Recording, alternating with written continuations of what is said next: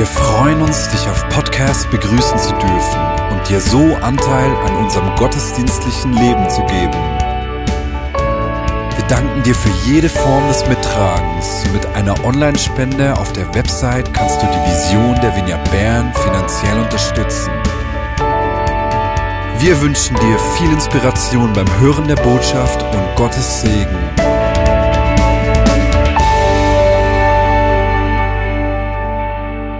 Claudio, mein Mann, er macht etappenweise den Jakobsweg. Und vor ein paar Wochen hat er die erste Etappe gemacht und irgendwann am späten Nachmittag hat er mir geschrieben, dass sein Akku leer ist. Und dann um ungefähr 6 Uhr hat mir mein Schwager, der mit meinem Mann gelaufen ist oder gewandert ist, besser gesagt, ähm, geschrieben, dass Claudio um etwa 8 Uhr, also 20 Uhr äh, in Bern sein wird. Gut, ich habe gemütlich zu Hause gechillt und dann wurde es 8 Uhr und es wurde Viertel nach acht und es wurde halb neun und in mir, ich wurde langsam ein bisschen unruhig. Und als er auch Viertel vor neun nicht zu Hause war, stieg in mir langsam Panik hoch. Ich habe eine extrem blühende Fantasie und ich habe mir angefangen zu vorzustellen, was mit meinem Mann alles passiert sein könnte. Und ich habe mir echt vorgestellt, jetzt läutet dann gleich die, die ähm, Polizei an der Tür und sagt, wir müssen ihm mitteilen, dass ihr Mann gestorben ist. Ich hatte so Panik, ja, irrational. Aber inmitten von diesen panischen Gedanken durchkreuzte mich noch ein anderer Gedanke, nämlich, wenn mein, to mein Mann tot ist, dann muss ich mich ja alleine um die Kinder kümmern und dann sitze ich ja zu Hause fest und dann kann ich nicht mehr all das andere machen, das ich auch gerne mache. Kurz vor 21 Uhr ist mein Mann äh, in die Türe hereingekommen, zur Türe hineingekommen und ähm, sein Zug musste umgeleitet werden. Deshalb hatte er Verspätung. Schon länger beschäftigt mich ein Input, den ich mal von Tim Keller gehört habe, in dem er davon, davon spricht, dass die Selbstbezogenheit das Hauptproblem in unseren Ehen ist. Und als ich diese Geschichte mit Claudio so reflektiert habe, fiel mir meine eigene Selbstbezogenheit wie Schuppen vor den Augen. Ich meine, inmitten dieser Verlustängste, als ich um meinen Mann Angst hatte, habe ich ebenfalls diese extrem selbstzentrierten Gedanken, dass ich eben, wenn er dann nicht mehr da ist, mich ganz alleine um die Kinder kümmern muss, muss und meine Berufung sicher nicht mehr so leben kann. Ich fühlte mich richtig gehend überführt. Und ich meine, es ist doch eine Tatsache, dass dort, wo wir unter Druck stehen, dort kommen die, die, da kommt das hervor, was wirklich in uns drin steckt, oder? Also ich konnte das nicht leugnen. In mir drin steckt eine krasse Selbstbezogenheit. Ich werde heute hauptsächlich über die Ehe sprechen. Wir hatten ja Marriage Week, wir hatten Valentinstag. Und mir ist ein Hinweis ganz wichtig, wenn ich über die Ehe spreche, dann spreche ich über funktionale Ehen mit normalen Eheherausforderungen. Ich spreche nicht über dysfunktionale, missbräuchliche Ehen. Und wenn du nicht verheiratet bist, dann bitte verlass nicht den Raum. Weil ich glaube, also ich bin überzeugt, dass Selbstbezogenheit ja nicht nur in der Ehe Einzug findet die findet überall in all unseren Beziehungen Einzug. Und vielleicht hörst du ja auch für deine Zukunft, weil du mal heiraten möchtest, oder du hörst für ein Ehepaar in deinem Umfeld, das du mit dieser Botschaft ermutigen könntest. Wer von uns möchte schon selbstbezogen sein? Selbstbezogene Menschen sind relativ anstrengend. Aber wenn wir etwas genauer hinschauen, so wie ich das jetzt auch gerade getan habe und mal wirklich hinschauen in unserem Leben oder äh, in unserem Umfeld oder auch unserer Gesellschaft, dann sehen wir, wie die Selbstbezogenheit sehr fest Einzug gehalten hat. Nehmen wir das Beispiel der Pornografie. Pornografie wird zunehmend einfach als äh, normaler Bestandteil der sexuellen Entwicklung und der, äh, der Auslebung der Sexualität hingenommen. Aber Pornografie ist in sich selbstbezogen, weil ich ja auf Knopfdruck mein Bedürfnis äh, befriedige. Oder mit dem Ausstieg von Social Media hat auch die, das Mitteilungsbedürfnis der Menschheit exponentiell zugenommen.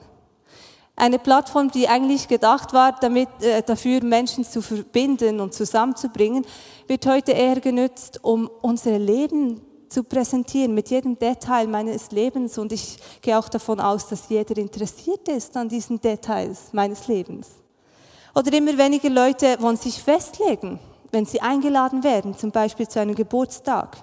Dann geht es nicht in erster Linie darum, dass ich dass ich davon ausgehe, dass ich schnell zusage, weil ich, mein, weil ich dem Geburtstagskind damit Wertschätzung entgegenbringe mit meinem Kommen, sondern mh, mm, nein, ich möchte mich nicht zu rasch festlegen und ich möchte mich auch nicht definitiv festlegen, weil es könnte ja noch eine bessere Option kommen für den Samstagabend.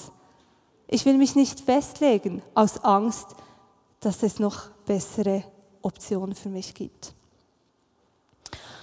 Und Selbstbezogenheit macht auch nicht vor unserem gemeindlichen Alltag Halt.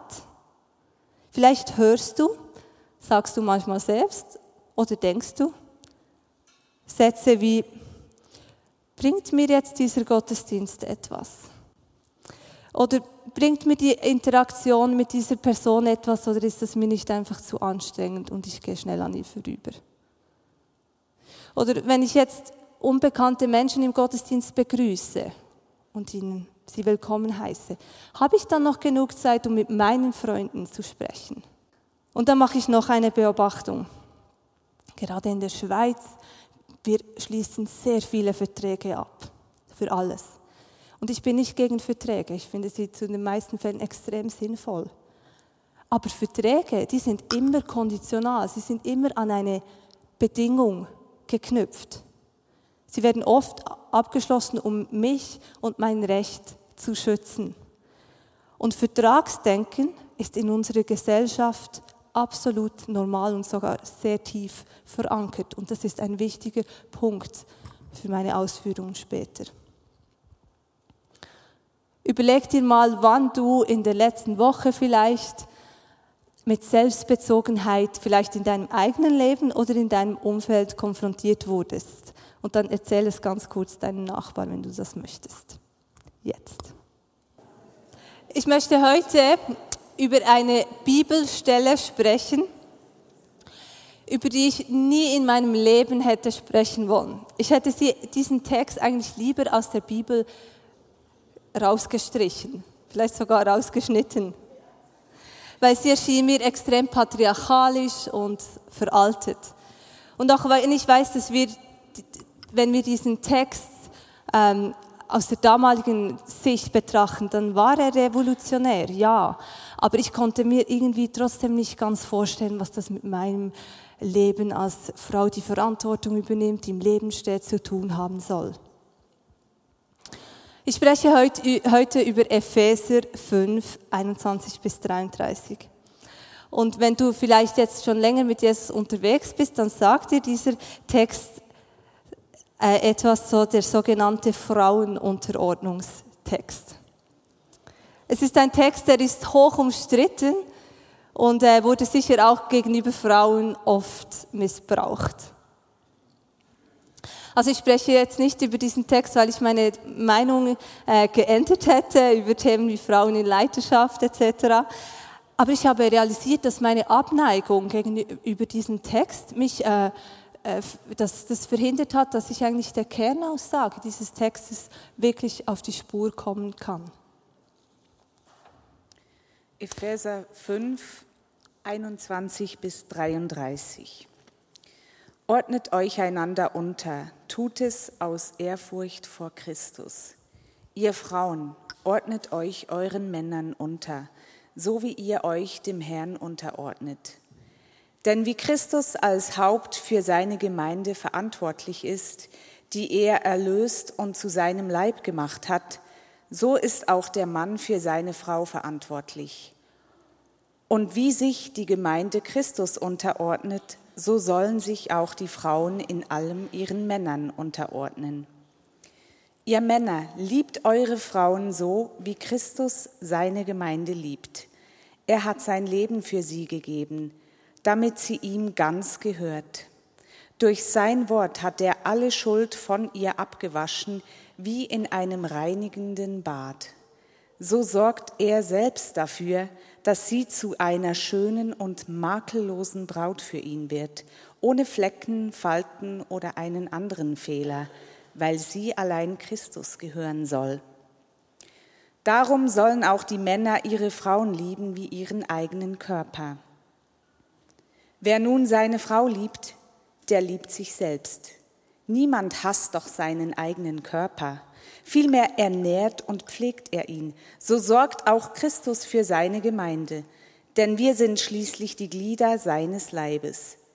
Erinnert euch an das Wort, ein Mann verlässt seine Eltern und verbindet sich so eng mit seiner Frau, dass die beiden eins sind mit Leib und Seele. Das ist ein großes Geheimnis. Ich deute dieses Wort auf die Verbindung zwischen Christus und seiner Gemeinde.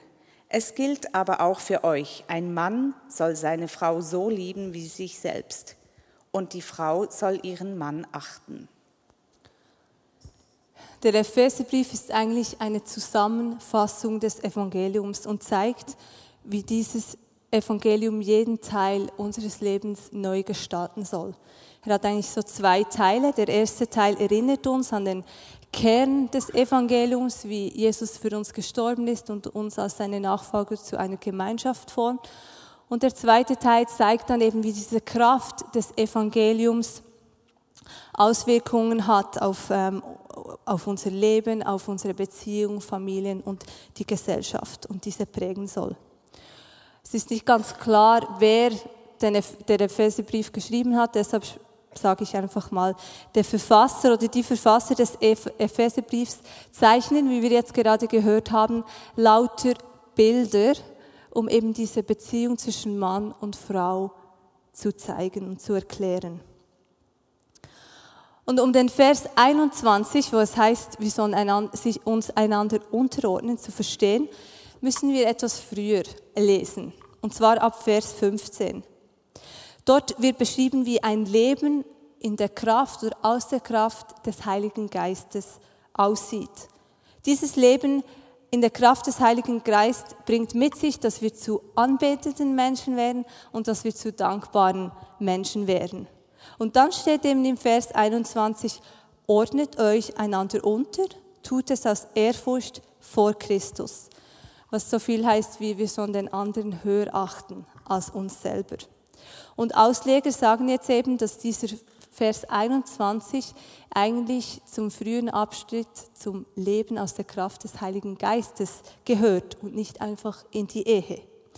Das heißt, als Christen, die wir von Gottes Geist erfüllt sind, ist es eine normale Auswirkung, dass wir zu anbetenden Menschen werden, dass wir zu dankbaren Menschen werden und dass wir einander höher achten als uns selber.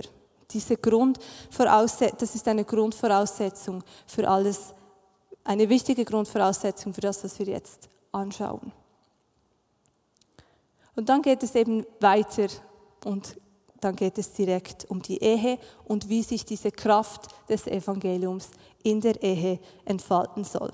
Und dort steht dann, ihr Frauen ordnet euch euren Männern unter, so wie ihr euch dem Herrn unterordnet. Das heißt, diese Unterordnung, die hat ein Vorbild. Frauen sollten sich in ihrer Unterordnung leiten lassen,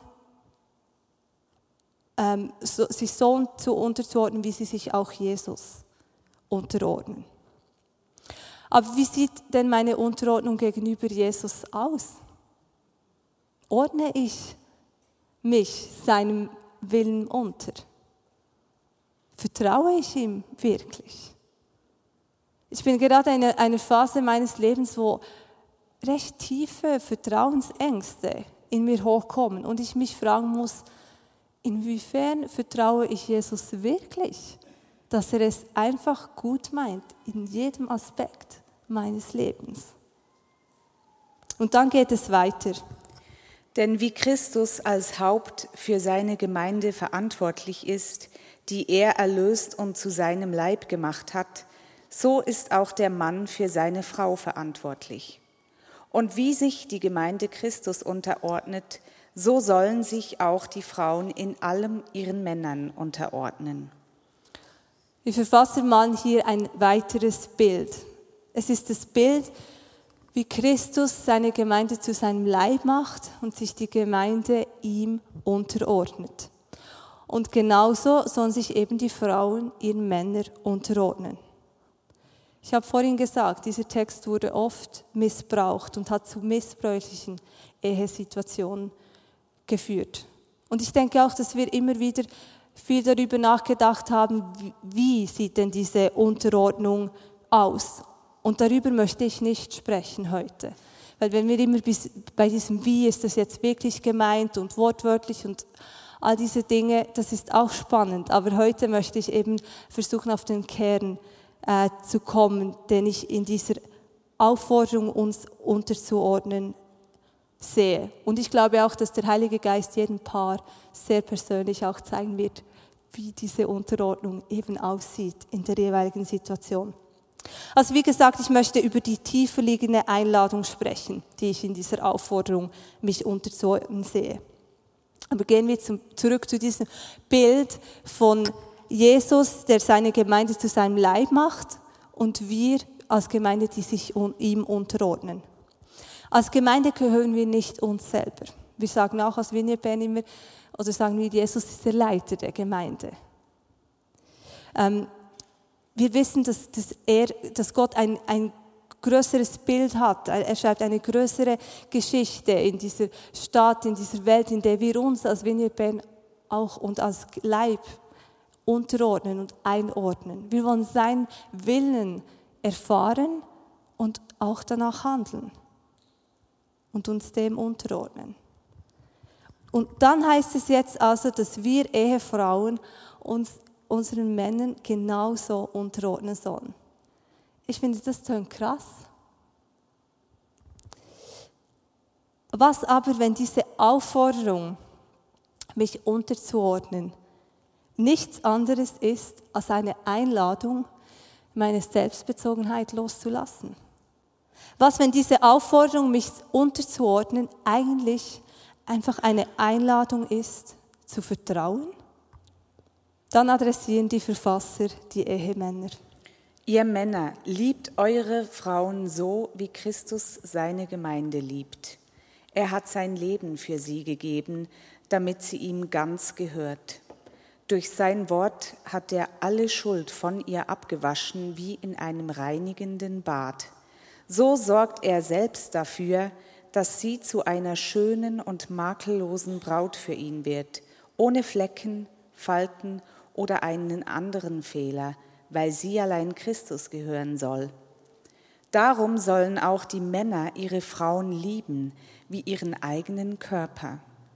Wer nun seine Frau liebt, der liebt sich selbst. Niemand hasst doch seinen eigenen Körper. Vielmehr ernährt und pflegt er ihn. So sorgt auch Christus für seine Gemeinde, denn wir sind schließlich die Glieder seines Leibes. In diesem Textteil erfahren wir, wie Jesus seine Gemeinde liebt. Er liebt, indem er sein Leben aufgibt.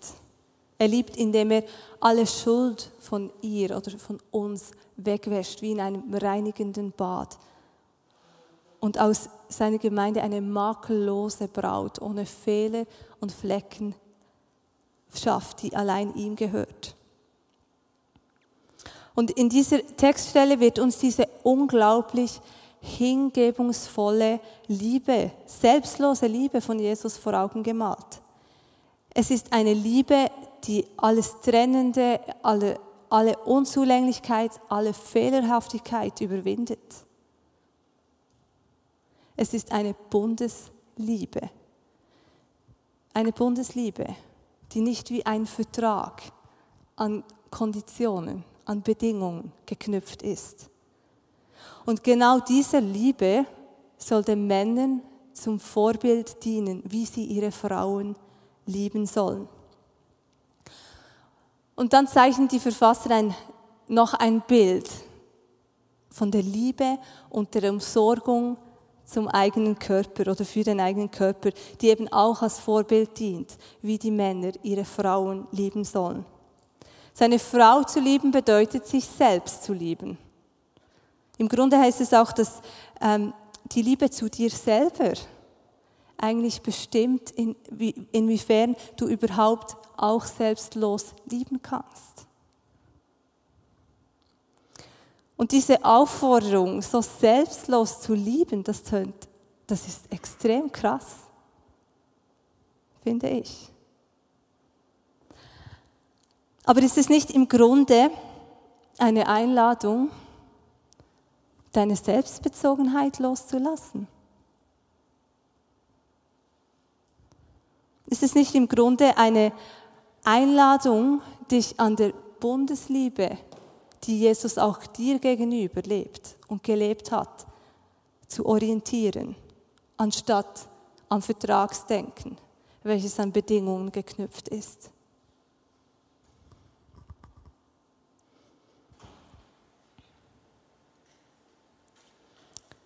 Und dann schreiben die Verfasser zum Schluss.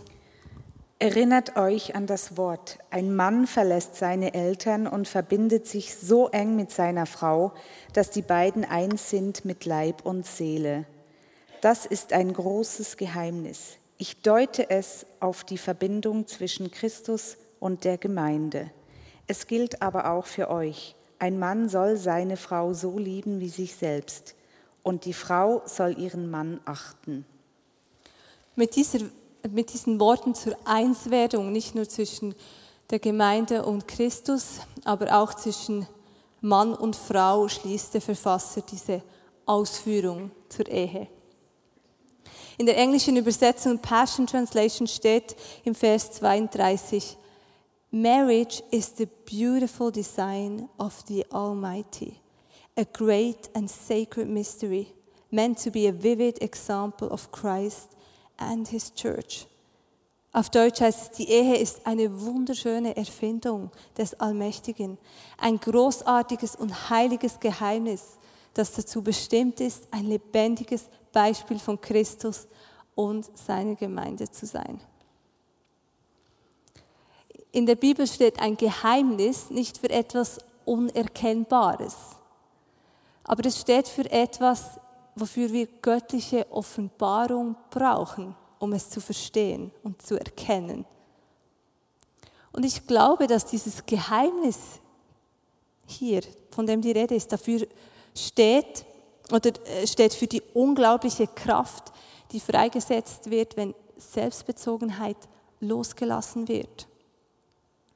Zum einen zwischen Christus und seiner Gemeinde. Ich meine, Jesus hat nie gefragt, was er aus, aus dieser Sache Menschwerdung und, und seinen Tod am Kreuz für sich rausbekommt. Er hat sich selbstlos hingegeben. Und diese Selbstlosigkeit, diese Hingabe, die, die ist und bleibt ein tiefes Geheimnis. Wir brauchen immer wieder Offenbarung, was das heißt. Und genauso ist das Loslassen von Selbstbezogenheit in der Ehe ein Geheimnis, weil auch das ist irgendwie schwer fass und, und vorstellbar. Die Ehe als Institution, wo es nicht in erster Linie darum geht, was bekomme ich da heraus, sondern was gebe ich da rein. Es ist ein Geheimnis, weil wir das nicht aus uns alleine schaffen. Und ein Synonym für ein Geheimnis ist auch ein Wunder. Wir brauchen immer wieder göttliche Offenbarung, um dieses Geheimnis, dieses Wunder ähm, zu erkennen, mehr zu erkennen. Und wir sind eingeladen, diesem Geheimnis, dieser Offenbarung nachzujagen. Ich persönlich bin überzeugt, dass der Feind ganz lange versucht hat, Verwirrung durch diesen Text zu stiften, weil er Angst hat vor der revolutionären Kraft, die freigesetzt wird, wenn wir in unseren Ehen unsere Selbstbezogenheit loslassen oder immer mehr loslassen. Wenn wir uns in unseren Ehen wegentwickeln vom Vertragsdenken und immer mehr hingehen zu diesem Bundesdenken und diesem Geheimnis auf die Spur kommen.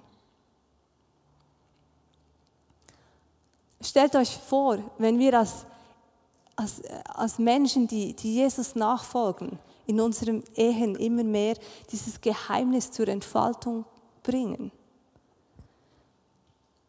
Ich weiß nicht, ob du dich auch schon mal gefragt hast, was ist denn der Unterschied zwischen einer christlich geführten Ehe und einer äh, Ehe von Menschen, die nicht äh, Jesus zentriert leben. Ich meine, auch Menschen, die nicht Jesus nachfolgen können, gute Ehen, großartige Ehen führen.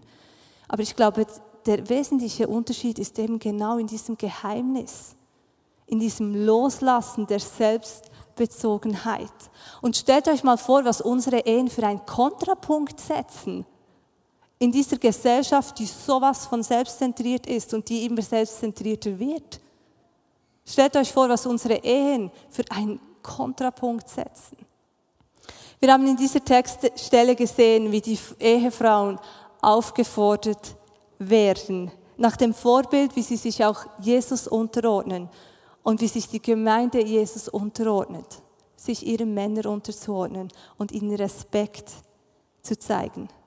Und wir haben gesehen, wie die selbstlose Liebe, diese unglaubliche Hingabe von Jesus an seine Gemeinde, seine Braut, den Ehemännern als Vorbild dient, wie sie ihre Frauen lieben sollen. Sie sind aufgefordert, ihre Frauen mit dieser gleichen selbstlosen Liebe zu lieben. Ich bin überzeugt, dass die Kernfrage, die uns dieser Text stellt, für beide Ehepartner genau die gleiche ist.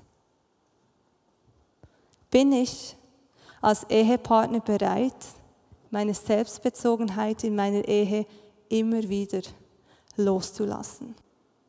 Egal, ob du verheiratet bist, ob du in Zukunft heiraten möchtest, ob du eben vielleicht Ehepaare in deinem Umfeld ermutigen möchtest oder eben einfach Jesusmäßige Beziehungen leben willst.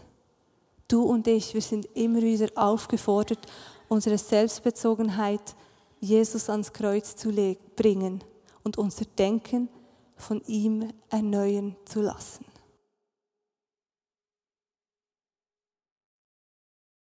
Zum Schluss, bevor wir dann noch beten, habe ich ein paar Fragen mitgebracht, ein paar Reflexionsfragen.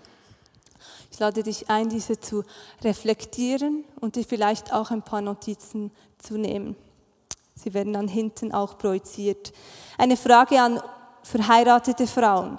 Was hindert dich, dich unterzuordnen und deine Selbstbezogenheit loszulassen? Wenn du nicht verheiratet bist, wo fällt es dir schwer zu vertrauen, und dich Christus unterzuordnen. An die Ehemänner, was hindert dich, selbstlos zu lieben und deine Selbstbezogenheit loszulassen? Und an die unverheirateten Männer, wo fehlt dir eine, ein bedingungsloses Ja und eine Liebe zu dir selber? Wir nehmen uns einige Minuten Zeit, diese Fragen still für uns zu reflektieren.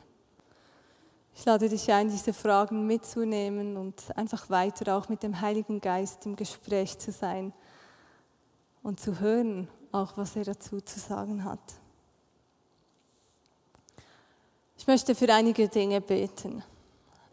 Und zwar, ich, ich sage mal alle Dinge und wir werden dann die Augen schließen, damit es dann auch, ja, du dich einfach frei fühlen kannst zu reagieren. Ähm, ich habe von dieser Selbstbezogenheit gesprochen. Vielleicht hat ist etwas in dir angeklungen. Du merkst, ja, da bin ich überführt worden. Ich möchte meine Selbstbezogenheit loslassen. Im Wissen, dass wir das wahrscheinlich immer mal wieder tun müssen. Aber du kannst heute das einfach ganz bewusst zum Ausdruck bringen. Und ich werde dich dann einladen, hier vorne hinzukommen. Einfach als, wie symbolisch, ich bringe das Jesus ans Kreuz und einfach, ja, das Jesus hinzulegen.